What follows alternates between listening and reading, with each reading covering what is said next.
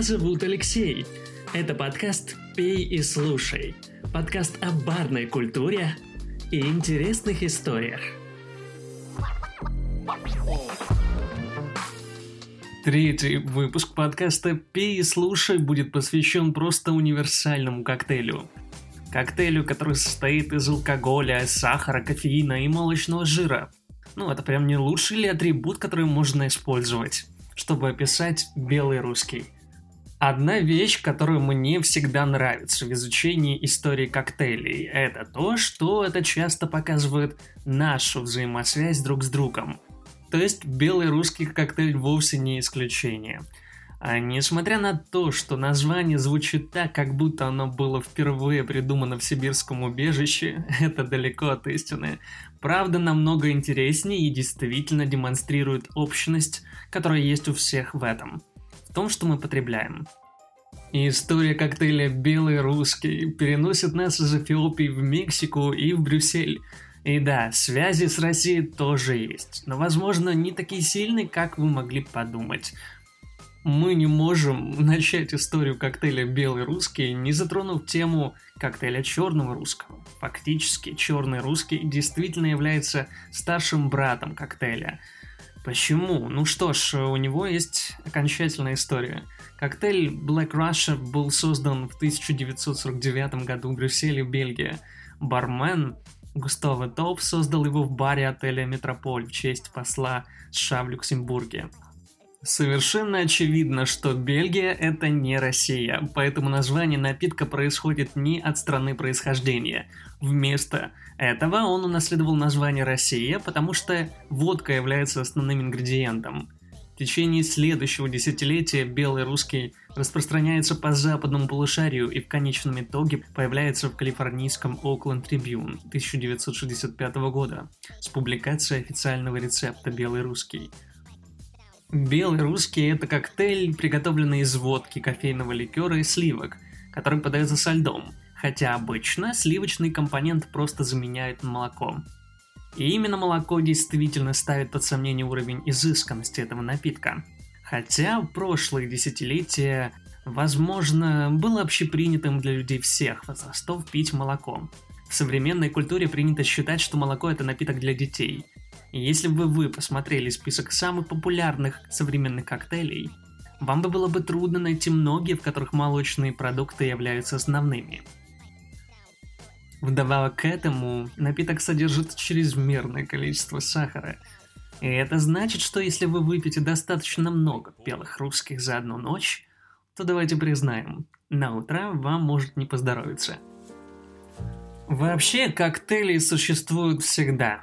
Фактически, первое зарегистрированное использование этого термина в отношении алкогольной смеси было в лондонской публикации 1798 года – и в течение следующего десятилетия этот термин все чаще используется в печати по всему западному полушарию.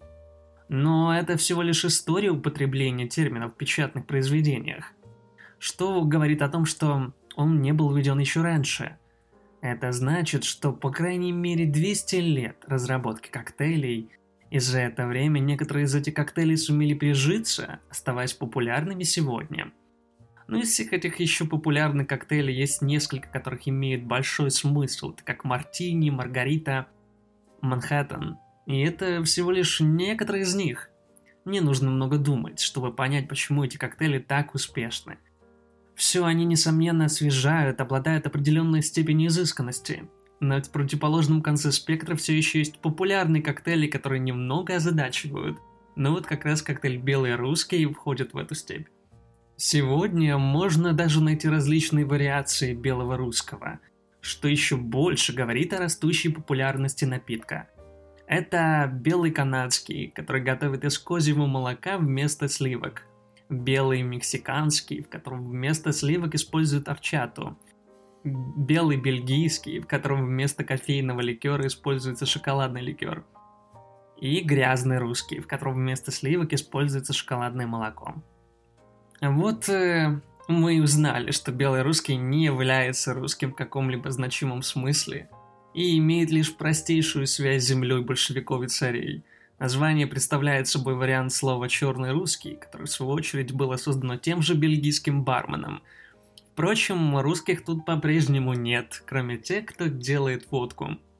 Хотя коктейль стал довольно популярным, он все еще не пользовался уважением, как другие коктейли. Но все изменилось в 98 году прошлого столетия, когда был выпущен культовый классический фильм «Большой Лебовский», и коктейль поднялся до той суперзвезды, которую его знают сегодня. Фактически, до того, как фильм принес коктейлям миллионам новых поклонников, он постепенно приходил в упадок. Именно главный герой фильма, который постоянно пьет белый русский на протяжении всего фильма, выпивая в общей сложности 9 напитков. Естественно, поклонники фильма последовали его примеру, и коктейль снова стал популярным – так как и в прошлом году в Нью-Йорк Таймс была опубликована статья, в которой возрождение этого напитка объяснялось почти исключительным культовым фильмом братьев Коуэн. В то время как он провалился в кассах, этот фильм был в каждой мужской коллекции DVD. И так как главный актер Джефф Бриджес пьет белый русский на протяжении всего фильма, он вдохновляет фанатов делать то же самое – это самая известная коктейльная комбинация из фильмов со времен Мартини и Джеймса Бонди, о котором мы поговорим потом. Культовая классическая комедия братьев Коуну «Большой Лебовский» 98 года – это калифорнийский нуар, в некоторой степени вдохновленный «Большим сном» 46 года. Но здесь не вместо крутого пьяного детектива. Здесь э, мы находим одержимого боулингом бездельника в халате Джеффри Лебовски – которого играет Джефф Бриджес, и который поглощает русский, белый русский вместо воды. Большой Лебовский братьев Коуэн это больше, чем просто фильм. Это неотъемлемая и без преувеличения культовая часть современной американы. Но что более удивительно, несмотря на безусловный акцент именно на поп-культуре, фильм Большой Лебовский добился неугасающей популярности далеко за ее пределами, в том числе и у нас – что ж, как же появился этот культовый герой? Джеффри. В 1983 году братья Коуэн готовили к выпуску свой дебютный фильм «Просто кровь». И помогал им в этом продюсер Джефф Даут. Его харизма, гражданская позиция просто вдохновила братьев Коунов на создание фильма. Он был воинствующим пацифистом и участником боевого крыла антивьетнамского движения. Небрежная манера одеваться произвели на молодых кинематографистов неизгладимое впечатление, и спустя 15 лет именно Даут стал прообразом главного героя, который почти полностью перенял все его характерные особенности, от, от внешнего вида до взгляда на жизнь. Этот фильм стал настолько культовым, что он перерос в ежегодный фестиваль – в 2002 году в городке Луисвиль, штата Кентукки, собралось 150 поклонников фильма, чтобы вместе посмотреть фильм, поиграть в боулинг или устроить викторину. Со временем мероприятие, получившее название Лебовский Фест, стало собирать все большую аудиторию и вышло на новый, достаточно серьезный уровень, чтобы на него обратили внимание авторы фильма. Поэтому уже в 2011 году его и посетили главные герои этого фильма – также этот фильм стал прототипом еще и для определенного рода религии. Называется дадаизм. Именно так называют систему исповедуемых моральных принципов и философских взглядов, подчеркнутых из речей главного героя фильма. И согласно внутренним подсчетам по состоянию на май 2017 года, последователей главного героя являются 450 тысяч человек – с этим фильмом связаны даже невероятные события. 9 июня 2002 года в рамках 17-го чемпионата мира по футболу, который проходил в Корее и Японии, национальная сборная России играла с японской командой. Встреча сборных транслировалась на многие экраны, расположенные на столичных улицах, в том числе и на Манежной площади. Периодически трансляция прерывалась на рекламу, и в каждой которых воспоминаний очевидцам присутствовал ролик, которые использовали кадры из фильма «Большой Лебовский». На них персонаж Джона Гудмана в дребезге разбивает машину. И после проигрыша российской сборной толпа разъяренных и нетрезвых фанатов учинила массовые беспорядки. Были разбиты более 100 автомобилей, перевернуты 6 и сожжены 8. Ранения получили 79 человек и даже один убит. Братья Коуны – это исключительные американские режиссеры. Они никогда не снимали художественных фильмов за пределами Америки. Вот как они используют каждый регион Америки по-разному, и почему мы счастливы, что они это делают. Такое, а такие аутентичные режиссеры американские, если так можно назвать. Во многих смыслах Калифорния Коуэнов – это вершина Америки. Гиперкапиталистическая, соблазнительная и полная заговоров.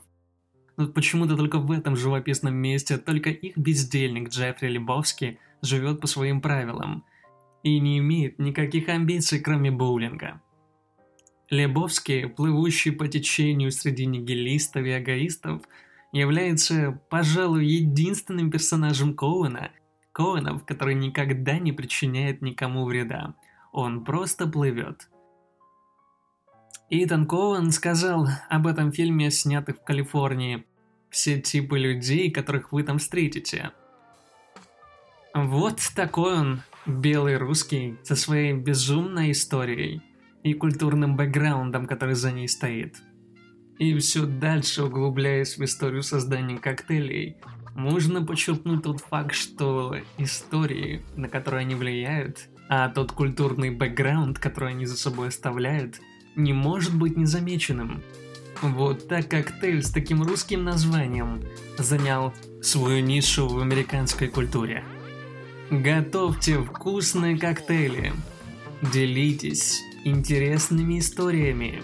И самое главное, включайте подкаст «Пей и слушай». Дальше только интересней. А также не забывайте подписываться, оставлять комментарии и предложения. Все только начинается.